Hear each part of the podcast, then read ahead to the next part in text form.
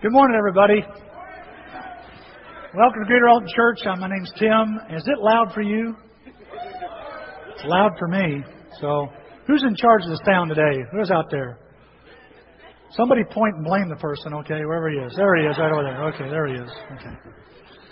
Now, welcome to Greater Alton Church. It's good to have you with us. Uh, it's cold outside. We got a bunch of snow, and I got to try out my tractor again. I had a lot of fun, and I uh, hope that uh, you enjoy yourself as well here uh, with us this morning. I know it's like I say, with the weather it is, that you come out. That's wonderful to see that, and um, God bless you today. Uh, you'll notice in your bulletin. Uh, there's several things in our bulletin. Next week, we're going to be doing some caroling. Our groups, our, our, our our uh, resolving everyday conflict groups are going to be combining and going out and caroling different people. And I uh, hope that your your particular group is coming up with names and sending them to Alan. Make sure you text them to Alan. Uh, and uh, or get them to the office and they'll get them to him. We're putting together a master list so that we don't have like 10 or 12 groups at one house. You know what I'm saying? That's kind of scary. You know, we don't want that to happen. At the same time, uh, we want to make sure everybody that we're wanting to sing to and, and love up on uh, gets covered. And so if you've got some people in particular, your group, put that list together. Make sure you get it in at the office by Wednesday. By Wednesday. But next week, on the 22nd, uh, toward the evening, we're going to be doing that caroling all over the place. And then we're going to come back to the building here at 8 o'clock where we're going to have hot chocolate and some cookies and, um, and maybe have some photos with the Grinch. You know, uh, I'm not, I'm not talking about some member here. Okay, don't be looking at them if you think that's who it is. But um, you know, Bob Quick is going to be dressed up like the Grinch, and, he, and we're going to have a sleigh and everything. You know, I hope you'll enjoy that. Speaking of the Grinch, the kids are doing a series on the Grinch, uh, a three-week series. They'll be wrapping that up next week. Again, if it's your first time here, uh, you'll notice in the bulletin there's a set of notes. You can follow along. You can uh, fill in the blanks. You can take those notes home. I hope you'll take, all of us will take these notes home and look at these scriptures and look at these points a little more in depth. Um, uh, it's important that you check out what I'm talking about. All right? Just don't take my word for it, but look at God's word and let His word uh, teach you. But uh, if you'd like to follow along with those notes, you can. And if you'd like a free uh, CD today, if it's your first time here, you can get a free CD of today's lesson, and I would recommend it. Not that it's because I put it together, but I think it's a good lesson. I think we're going to learn some things here today on correction. And you just ask for it there in the small in the small dome around the Welcome Center, and they'll be more than happy to give that to you. Okay, I know there's lots of stuff in the bulletin. I think the toy giveaway was put on hold because of the weather. Uh, there, if you'll, by the way, there's some fellows here. Would you, who worked on the horses? Would you stand up if you worked on the horses? I know Chris is here, and Charles, where are you? There's Nathan, Chris, there's Charles. There you go. There we go. I, I, I swept up the place, trying to keep it safe in there. And uh, but we put together four horses this year, and uh, they're they're going to be given away at the toy giveaway. And uh, so just appreciate all your help with that and donations to this uh, to this community service. Uh, it glorifies God. It glorifies God. Celebrates Christmas too. Okay, we're talking today about resolving everyday conflict. Our small groups are going through additional material. And uh, we've been learning all kinds of things about conflict. We're finding out that conflict is everywhere in everything and with everybody, right? It's in our music, it's in our media, our movies, it's in the workplace, it's at school, it's at home. And even though you're a Christian, you're not immune from it. Have you noticed that? Even as a Christian, conflict is everywhere. Sure, you have conflict with the world, but even with that aside, you have conflict with the friends you love, even in a church. I find, I'm finding I've been a Christian since 1977. I'm an old Christian. And there has, I can't think of a week or a day that goes by, there's some kind of conflict in the church. I thought this was a safe place. Amen. It is a safe place. But conflict is, is part of growing, it's a part of changing. In fact, look at a passage that we believe here at Greater Alton in the book of Proverbs. By the way, we're going to be looking at a lot of Proverbs today because it talks about correction. Look what it says. As iron sharpens iron, so one man sharpens another. It says like two pieces of metal, one sharp, one dull. It's together, it's making noise, it creates friction, contact, heat, and what happens? The results are someone's sharp, but it comes from the conflict, the resistance that happens when we work on each other. And see, at Greater Alton, I don't know what it's like uh, where churches you've been I've been attending, but we believe in making disciples here. We believe in helping people grow, and that means people are going to be in your business. If you're wanting to go to a church where nobody sticks their nose in your business, I don't even know if you can find a church like that. By the way, this is the wrong church because we're going to stick our nose in your business. What are you talking about, Tim? The Bible calls us to help one another. That's what love is. The Bible says better open rebuke than hidden love. And, and one of the ways we grow is from having contact with one another. But the thing is, conflict occurs when we're together. Am I right? It happens all the time. There's always some kind of conflict between somebody, maybe maybe at home, but especially at church. And look at this other passage here. It says here, if you listen to correction to improve your life, you'll live among the wise. Now, one of the things I've noticed is this that one of the factors in escalating or reducing conflict in my life is how I give and take correction. Correction is a part of growing. Would you agree? It's criticism is a part of growing. You, man, if you're alive, you're going to be you're going to be criticized. How do I know? How do I know I'm going to be criticized? Because I criticize, and I'm not the only critic on the planet. We, we do it to each other. We, we receive it from one another. And whether it's, and by the way, one of the things about criticism is this, is we don't like it. We don't like being corrected. I mean, who does? It stinks. It hurts. No one likes being corrected. It's, it, we don't like people exposing or confronting our faults, our mess calling us out, so to speak. And the thing that I want you to see is, that, is this idea of that yet correction is a part of improving your life. Now, how do you respond to correction? Ask yourself that. How would you, how would you answer that? How do I respond to correction? How do, resp- how do I respond to constructive criticism? You want to know the answer? I had somebody in the first service say, I, sometimes I'm very good at it. I said, Well, you know, the, what you really want to know? Ask your friends and ask your family. And they'll tell you how well you are, how good you are uh, on taking correction and criticism, constructive criticism from other people.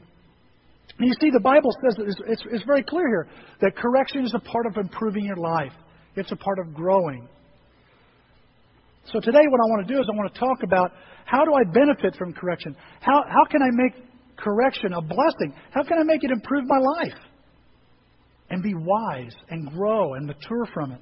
Well, let me give you five thoughts here that I think, five steps I can do. The first one is that correction becomes a blessing when I let go of my ego. When I just let go of my ego, my pride and my ego, and begin to humble myself and begin to listen, that's when correction can be a blessing in my life. I mean, let's face it, like I said before. Who wants to be confronted? Who wants to be corrected? Who likes being criticized? None of us like that. I was looking on my cell phone a second ago, trying to remember when this happened. It was in 1986. I remember going down the Great River Road. I was with a friend. We were going up the Great River Road to to uh, look at eagles, uh, look at the eagles. It was it was in January, and um, as we were going, listening to Christ, uh, listening to music, not Christmas music, but listening to music, the radio suddenly breaks in with some news, a special bulletin. The Challenger had just exploded, 75 seconds into its launch.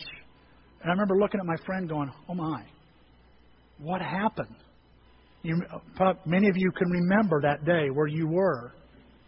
And I, and I, I remember going home and it was on the TV and it shows it going. And then remember the explosion and then there's you see the booster rockets doing this and it's tragic all aboard. Christa McCullough, a teacher, was supposed to be teaching lessons to her to her uh, class and to other classrooms across the country.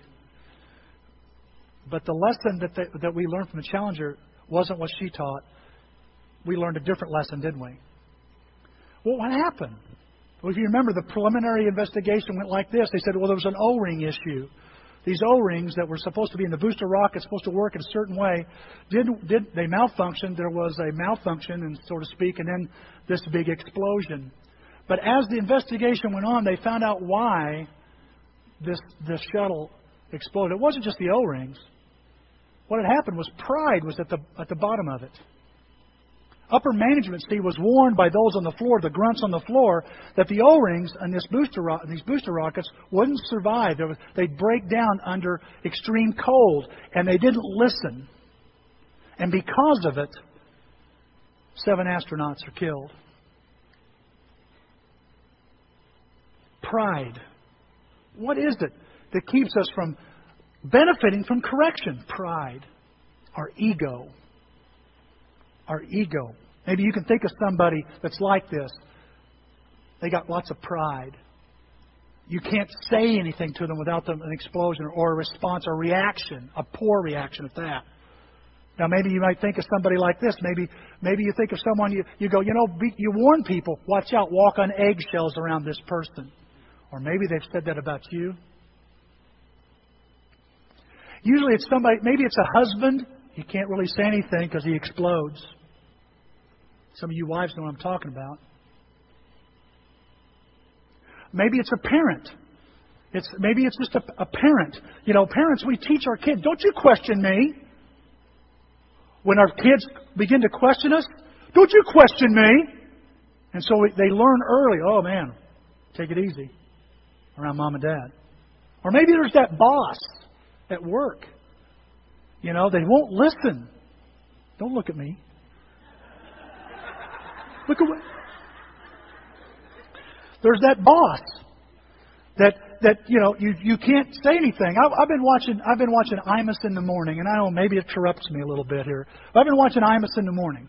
Comes on real early in the morning. I've been taping him, and I've been and you know you know if you know anything about Imus, he's a grumpy guy. And he, he's got all these people around him in the radio station. He's criticizing this, criticizing that. And what's everybody say around him? Uh huh. Sure. You're right. You're right, Imus. You're right. You're the man. You know what you're talking about. Then one, one, one morning uh, this week, a Catholic priest came in and he began to interview. Uh, Imus began to interview him, and Imus started bragging about doing some cool things and, and feeling good about it. And the priest said, You know what? You might want to try something else that's even better. Instead of looking for something that makes you feel good, why not just do good because it's right? And he exploded. I'm going to rip that collar off of you. Everybody else going, You're right, Imus, you're right, Imus, you're right, Imus. You know people like that? They got yes men around them. As long as you agree, we're going to get along. Disagree with me, and I'm going to throw you under the bus. Maybe it's a boss, maybe it's a parent, maybe it's a husband, maybe maybe it's just well, have you noticed this? Maybe it's a preacher or an elder or a leader in the church.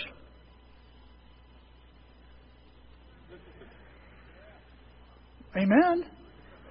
You know it's true. Oh, you don't want to cross him, don't get him mad. And have you noticed that all these people I've mentioned are people in authority? They have some kind of authority. And you have to walk on eggshells around them because, you know, you don't want to trip, make them go crazy on you. Why? Why do they have such a hard time? Ego. Ego. I got news for you, church. You don't have to have authority to have a problem accepting correction. You probably have some authority in some form or fashion, but I want to tell you, you don't even have to have it to have trouble accepting and regarding correction. What makes the person, what makes it so difficult? It's pride. Look at the, look at the Bible says here. Solomon says this in, in the book of Proverbs, in Proverbs 13, verse 10. He says, Pride causes arguments. Is that true? Sure, it is. Pride causes all kinds of, of uh, causes all kinds of conflict, and it robs us of the blessing, the blessings of correction. It's this desire to be right and this fear of being wrong that makes us respond poorly when someone criticizes us or corrects us. Well, how does, how does my pride get in the way? How does my pride get in the way of correction? Let me give you three ways it gets in the way. The first way is pride makes me defensive. It makes me defensive. What happens is I interpret correction as a personal attack.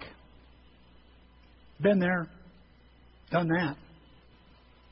Somebody criticizes you, and you take it as a personal attack, and so you fight right back. There's a there's a proverb I've added to the past. Uh, let's see if we've got it. We have it. Proverbs 18:19. This is not in your notes, but look what it says here. It is harder to win back a friendship, an offended brother, than to capture a fortified city. His anger shuts you out like iron bars. And that's what happens when we get offended. We get bothered with somebody. Somebody tries to encourage us, somebody tries to help us, somebody tries to speak truth in our life, and bam, the defense shields go up, and we shut them out like iron bars. We get defensive. That's what pride does. Pride also not only makes us defensive, it makes us bitter. When we're full of pride, we get bitter. Because pride makes it personal, I'm easily offended. I wear my feelings on my sleeves. So when someone insinuates or says something, and by the way, by the way, I'm not indicting you as much as I'm indicting me this morning. I just want to make it clear. We're all kind of in the same boat on this one. All right? Just want to make that clear. My wife's, Amen, Tim. Amen, Tim. Amen, Tim. Know, we got into it the other, other day, and we both had our charts, that graph, on the table instead of here, looking at it. It got stupid. Okay? And what happens? I get sensitive. I take it personal. Don't try to tell me what to do. And I get angry, get bitter when someone's trying to point something out. Anybody else besides me do that? Sure. We get bitter. Thank you, Gary. We get bothered. We get bothered. Gary and I are the two that are bothered. Lynn nodded her head, so there's three, I know. So we get bitter. Look what it says here. Mockers don't give those who rebuke them, or don't, uh, don't love those who rebuke them. So they stay away from the wise. I got my feelings hurt, so I'm going to take my Bible or my ball or whatever it is and go home. You bothered me. You hurt me. And I don't love them. Why? Because I'm angry with them. Why? Because they're always on me about this. They're always on me about what I need to be doing, what I need to be giving, what I need to be, how I spend my time, who I need to be dating, who I need to be marrying, who I, what, how often I need to read my Bible, blah blah blah blah blah blah blah, yada yada yada. Right? And what do we do? I'm not going around you. Why? Because you're always telling me what I need to do. You're always telling, always encouraging me to follow Christ. So I'm going to stay away from you. Why? Pride. You won't let go of your ego. Your ego is in the way. And also, pride makes me blame. It makes me blame others. Look at this passage. I thought this was interesting. Proverbs again. People's own foolishness runs their lives, but in their minds they blame the Lord. You know anybody like that? Things are going bad. Things aren't working out really well. They've got conflict going on at work, conflict going on at home. Something isn't working out, and who do they blame? Instead of taking responsibility and looking at themselves, they blame the Lord or they blame somebody else. That's what pride does. We always pass the buck. We push it off. We deflect what, what, what people are asking us to look at because we're afraid of how we look.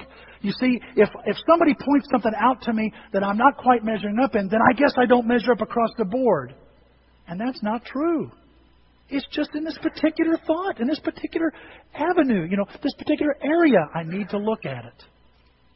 But pride makes me generalize it, and pride makes me deflect the correction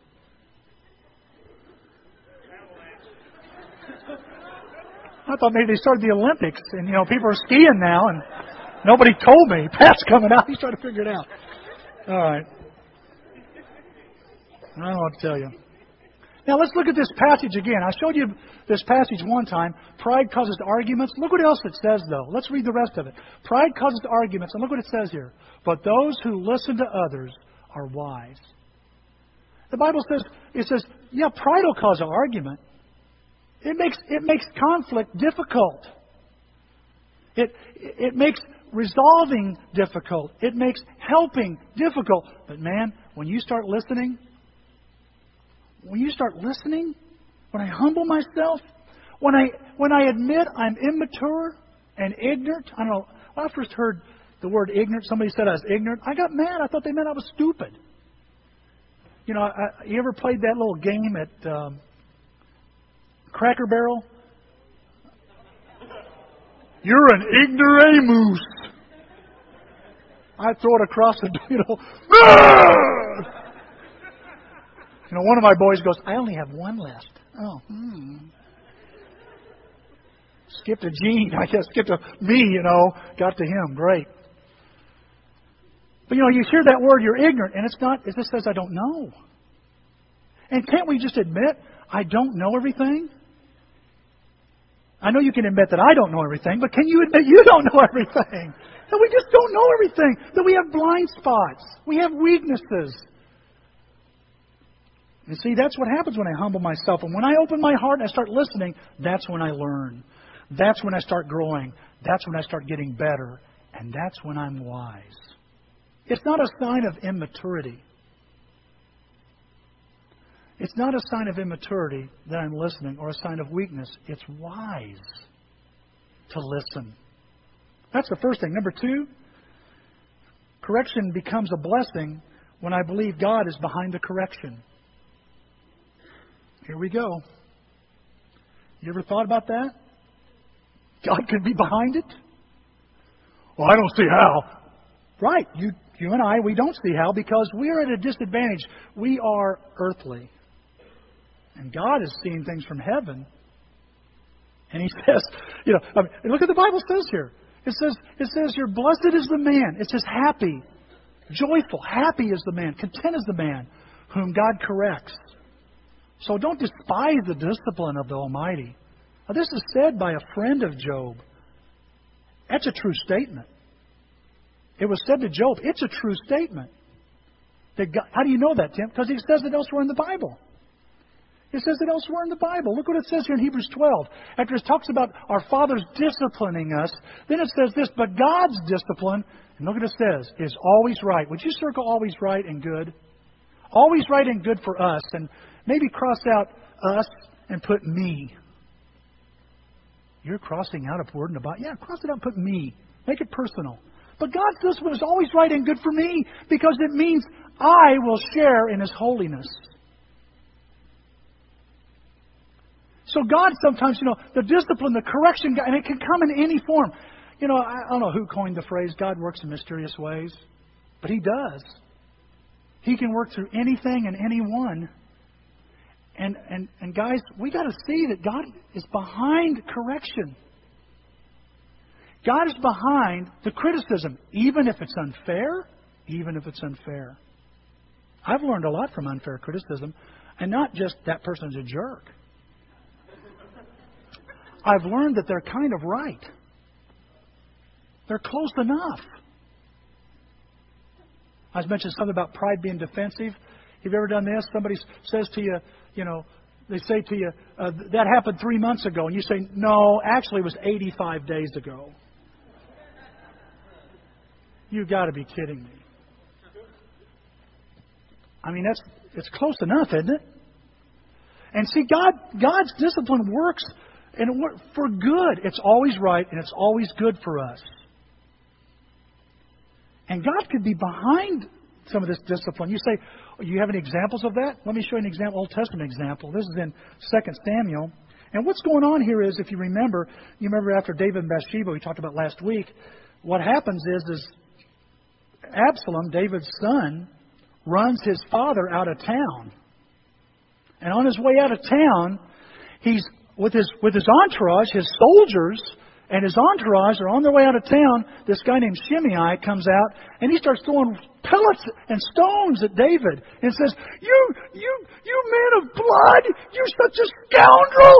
And he's throwing over, overhanded now. We're not talking like hey, like like a wedding. No, we're going like this.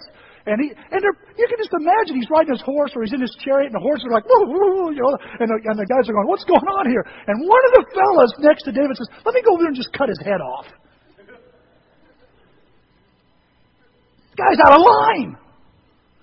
And look what he says. Look what David's response is. If he is cursing because of the Lord, the Lord said to him, Curse David. Who can who can ask, why do you do this? Leave him alone. Let him curse, for the Lord has told him so. You know, he's told, he's told, you're a man of blood. And wasn't, didn't the, doesn't the Bible tell us that when David wanted to build the temple, he couldn't build it because he had blood on his hands? What's David saying? It's true. It's true. I killed a bunch of people. I killed Uriah and a bunch of innocent other a bunch of other innocent soldiers. And I did I did take over Saul's kingdom and we killed a bunch of his family too. And what's David saying? God's behind the correction. I need it. Guys, here's a king. You're never too old to be corrected. Here's a king, a man after God's own heart. You're never too committed to be corrected. You're never too committed. You understand me? I'm a real committed Christian. I don't deserve to be corrected. David was. He was a man after God's own heart.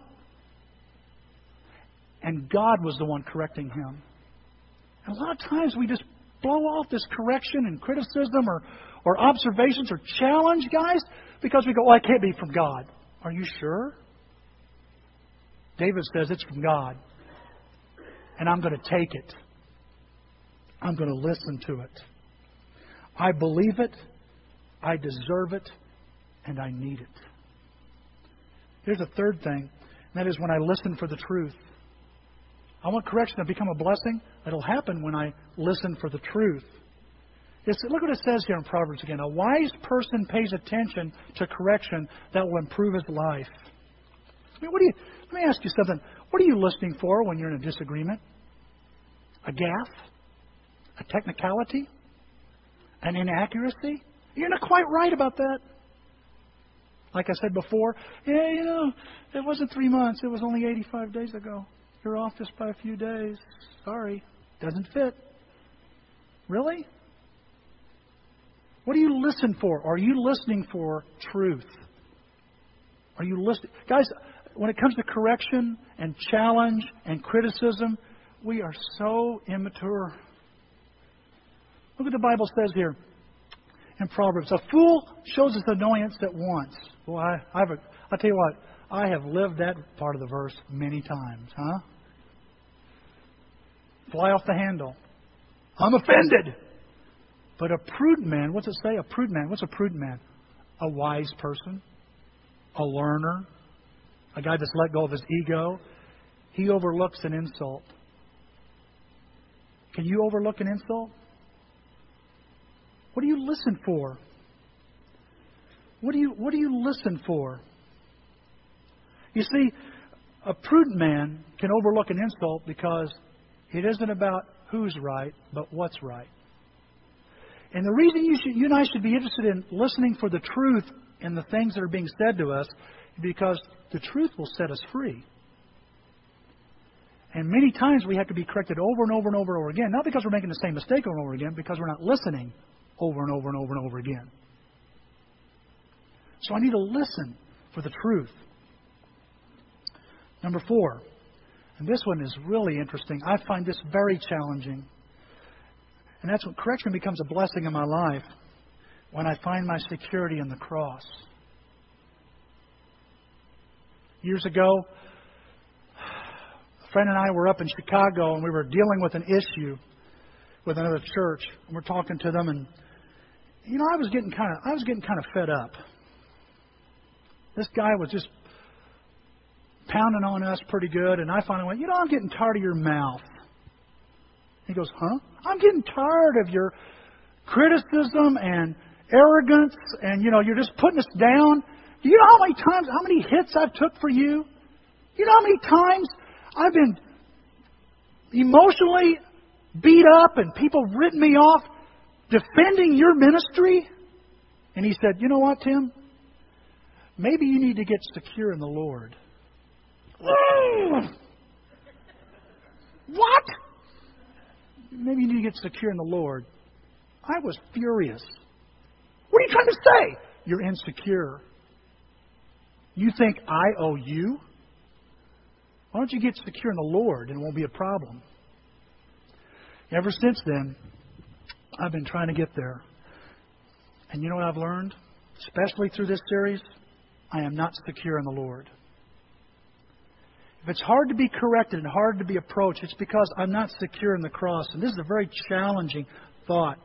You see, there's two things I need to remember that help me get correction from the cross. Two things you need to remember this morning.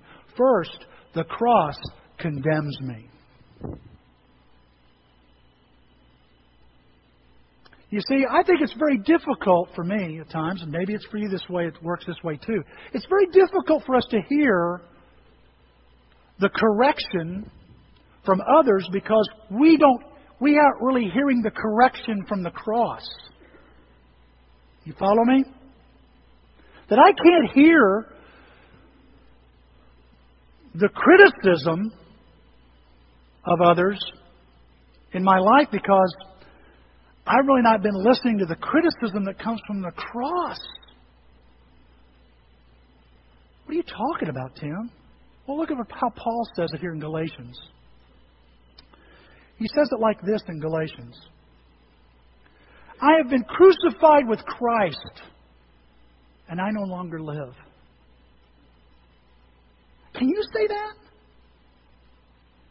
Do you even think about that? I don't. I've been crucified with Christ. Paul says, I've been crucified with Christ. Were you at the cross? Were you? I mean, I remember there were three crosses. I didn't see four. What's he talking about here? He's saying, Tim, when Jesus was crucified, it was my sin that was on that cross when Jesus was crucified, he was judged by God, but I was judged by God. He was condemned by God, and I was condemned by God. Don't you understand? You were condemned by God. You were judged by God. You were criticized by God. The cross is there because of you, Tim. Yes, it's because of God's love, but you're a part of this. And you should be able to say, I've been crucified with Christ, and I no longer live. See, I, guys, the cross confirms the cross confirms that you and I are broken and we're lawbreakers. We can't keep anything. We can't keep promises. We can't keep our word. We're constantly violating. Why? Because we're sinners. Does that have any force in your life? Don't these words carry any kind of force that make you go, man, I'm judged by God. I'm condemned by God. I'm criticized by God. I'm corrected by the cross, by God. Look how Paul says it here in 1 Timothy. This is the true saying, and he says, and look, and everyone should believe it. Who? I should. I'm part of everyone. Christ Jesus came to this world to save sinners. And I was the worst of them. What part am I supposed to believe? That Paul was the worst sinner? No. That Christ came to save sinners. And maybe he's saying, and you need to embrace it this way, Tim. You're a pretty good sinner. You're, you're, you're bad too. Why? Why would I? Why? That doesn't. I don't know about you, but that doesn't excite me. Does it excite you this morning? Of course, I know the cross condemns me, Tim. Here's how being secure in the cross works for you and I, okay? By realizing that I've been condemned by God, that I have been judged by God, corrected by God, criticized by God, why am I bent when somebody points it out? Why am I even bothered when someone points something? This is really messing with my head this morning. Why should I be bothered when somebody who doesn't know everything has a condemning for everything? But it's like the hem of the garment. When God, I stand, you and I stand at the cross before the judgment of God who says, Tim, across the board you don't measure up. Then why do I have a problem?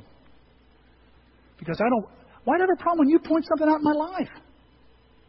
Why do you have a problem when somebody points something out in your life? Because you're not secure in the cross. The cross, could, guys, I'm reminded of the Cowboys, Mr. Nightlinger. Remember Mr. Nightlinger? Does anybody watch the Cowboys? Maybe you haven't seen that in a while. You got to go watch it. John Wayne, you know, Bruce Dern kills John Wayne, ruins his career. Remember Bruce Dern? He's up up in that guy's face, Mr. Nightlinger goes. He goes, "We're going to hang you." He goes, and remember what he says? What can you do, white man? That's not ever been, that's already not been done to me. What's he saying? He's saying, you got, you got nothing on what I've been through. And guys, when we see the cross and its powerful impact on condemning us, what can someone say that get, get our nose bent out of shape? When, that all they're doing is they're mentioning one little, little, little thing that God has a whole exhausted list of. They're understatements at that. When you stop and think about it.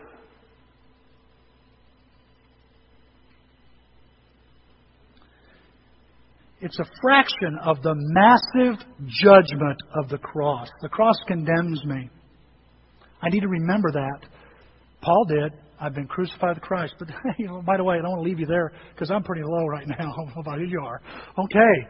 God says I'm a jerk. Okay, I'll take it from other people. Well, here's the great news, though. The cross also justifies me. Amen. What are you saying, Tim? Because it justifies me, I don't have to defend myself. Isn't that what you do? Isn't that what we do when people start putting on us. They say, You did this right. Well, yeah, well, let me tell you all the good things I've done. Like, that's going to offset the bad things I've done. And the problem is, every good thing I can think of, I can think of two or three bad things I've done. It doesn't offset it at all. I can't get any righteousness here. That's because you and I aren't capable of righteousness. There's nothing we can say or do to justify some of the things we do. All it does is confirms we're broken, we're busted. But the cross justifies. Just as if I'd done nothing wrong. So does that mean that all I got to do is I can say to you, hey, you can't talk to me like that because I'm justified. Does it make me defensive? No. It makes me secure. So when you do say something to me, or I say something to you, the correction becomes constructive, not destructive. You follow me now? It actually is a good thing. Look at these passages. Again, Paul says, I've been crucified with Christ, with Christ, and I no longer live. But he says, but Christ lives in me. The life I live in the body, I live by faith in the Son of God who loved me and gave himself for me. What's he, what's he saying? By faith, I'm just going to trust the Lord. That, he's dis, that his discipline, that I deserve this correction, but the life I'm living now is, is the justification He gives me, the forgiveness He gives me.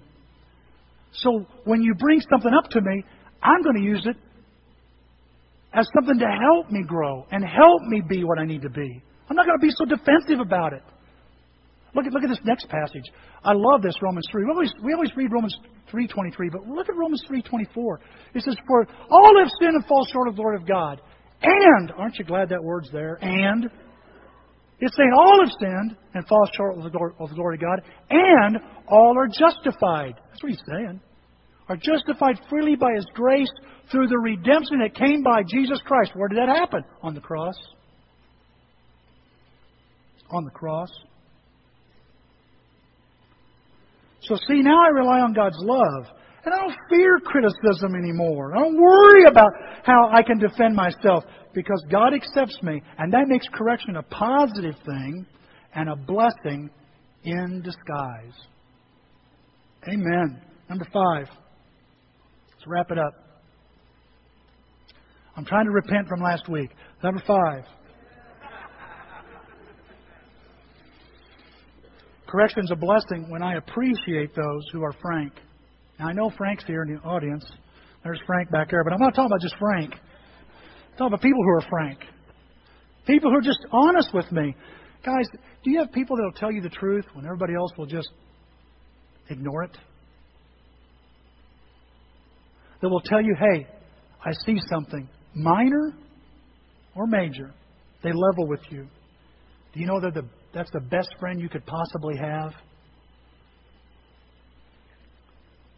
Do you treasure them? Look what it says here in Proverbs, uh, in the book of Proverbs. Valid criticism, or valid criticism, is as treasured by the one who heeds it as jewelry made from the finest gold. He's saying having a friend that will level with you is a rare jewel.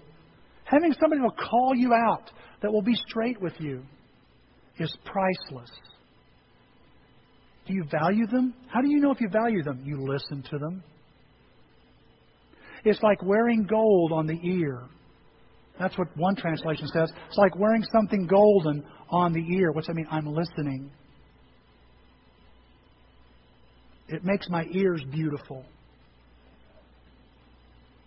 Makes them work. And look what, look what David says here. He says, I love this. Let the righteous man strike me. Oh, he's being figurative, right? No. Now, I'm not saying greet one another with a holy slap this morning. But he is saying, let the righteous man strike me. Why? It's a kindness. David, see, David's attitude toward people who strike him, who hurt him to help him, he goes, it's really kindness. Let him rebuke me. What's he mean by that? Let him correct me. It's like oil on my head. It's like medicine, good medicine. My head will not refuse it. Why not? He values it. Do you have somebody like that in your life? Or have you been fighting them off?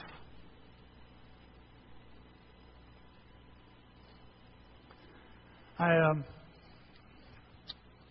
get your cards out because I'm getting ready to close here. Um, I was at the I went to the ER last Saturday. And a lot of you didn't know this. I didn't say anything publicly because it was silly. I ran my head into the garage door. I didn't open it quite high enough, and when I'm walking out, bam! And I got this one inch cut. And I'm thinking it's going to be fine. It, it usually quits bleeding. I grew up on a farm, and when it starts bleeding, that's good. That means it bleed out real good, and it'll with no infection. And then it'll finally quit. If not, wrap a rag around and keep going. For two over two hours, I'm fighting this head wound. Blood, blood. Oh, come on, stop bleeding. Just for a little while. I take a selfie.